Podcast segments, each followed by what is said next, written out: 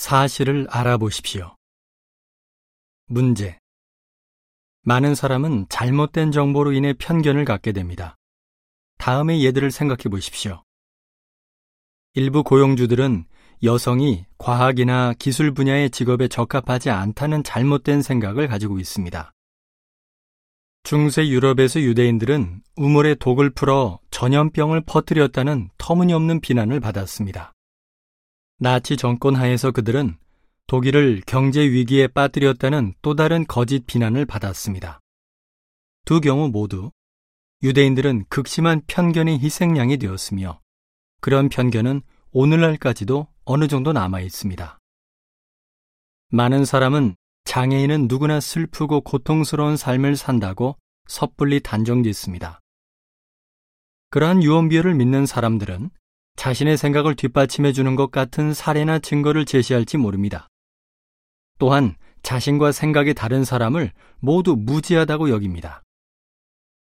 성경의 조언 사람에게 지식이 없으면 좋지 않다. 잠언 19장 2절 무슨 의미인가? 정확한 사실을 모르면 잘못된 결정을 내리게 됩니다. 우리가 사실을 확인하지 않고 소문을 믿으면 사람들을 오해하게 될 것입니다. 성경은 편견을 부추기는가? 어떤 사람들은 성경이 편견을 부추긴다고 주장합니다. 하지만 성경은 실제로 어떤 점을 알려줍니까? 모든 인류는 한 가족이다. 하느님께서는 한 사람에게서 모든 민족을 만드셨습니다.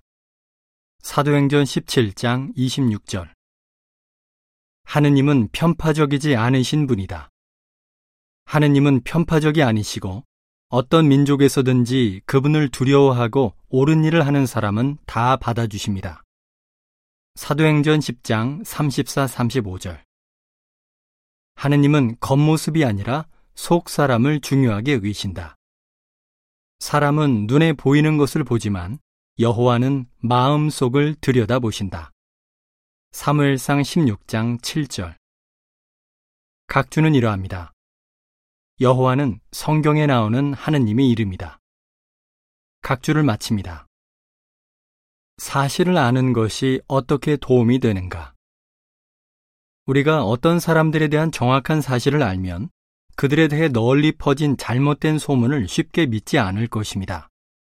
또한 우리가 소문만 믿고 어떤 사람들에 대해 잘못 알고 있었다는 것을 깨닫게 되면 그 밖의 사람들에 대한 우리의 생각도 과연 올바른 것인지 검토해 보게 됩니다. 실제 사례 요비차 발칸반도 앞기사에 나온 요비차는 자기 민족 사람들 뉴스, TV 프로그램을 통해 한 소수민족에 대해 부정적인 이야기를 들으며 자랐습니다. 그는 이렇게 말합니다. 나는 그 사람들에 대한 편견에 사로잡혀 그들을 증오하기까지 했어요. 그런 감정을 갖는 것이 당연하다고 생각했죠. 그런데 군대에 있을 때 그 소수민족 사람들과 어쩔 수 없이 함께 지내며 일해야 했습니다. 시간이 지나면서 그들을 더 잘 알게 됐죠. 그 사람들의 말을 배우고 그들의 민요를 듣기도 했습니다. 함께 있는 게 즐거워지면서 그들에 대한 생각이 바뀌게 되었습니다. 하지만 편견은 다시 자라날 수 있죠. 그래서 그 민족에 대해 부정적으로 보도하는 뉴스를 보지 않습니다. 그들을 비하하는 영화나 코미디 프로도 보지 않죠. 편견은 분노와 증오라는 감정으로 자랄 수 있습니다. 실천 방법 한 집단에 대한 고정관념이 그 집단에 속한 개개인 모두에게 적용되지는 않는다는 것을 기억하십시오. 자신이 다른 사람에 대해 모든 사실을 알고 있는 것은 아님을 인정하십시오. 믿을 만한 출처에서 정보를 얻기 위해 노력하십시오. 증오를 이긴 사람들.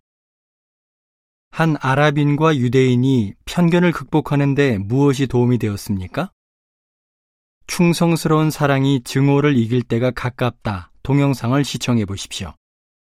jw.org에서 이 동영상을 검색해 보십시오. 기사를 마칩니다.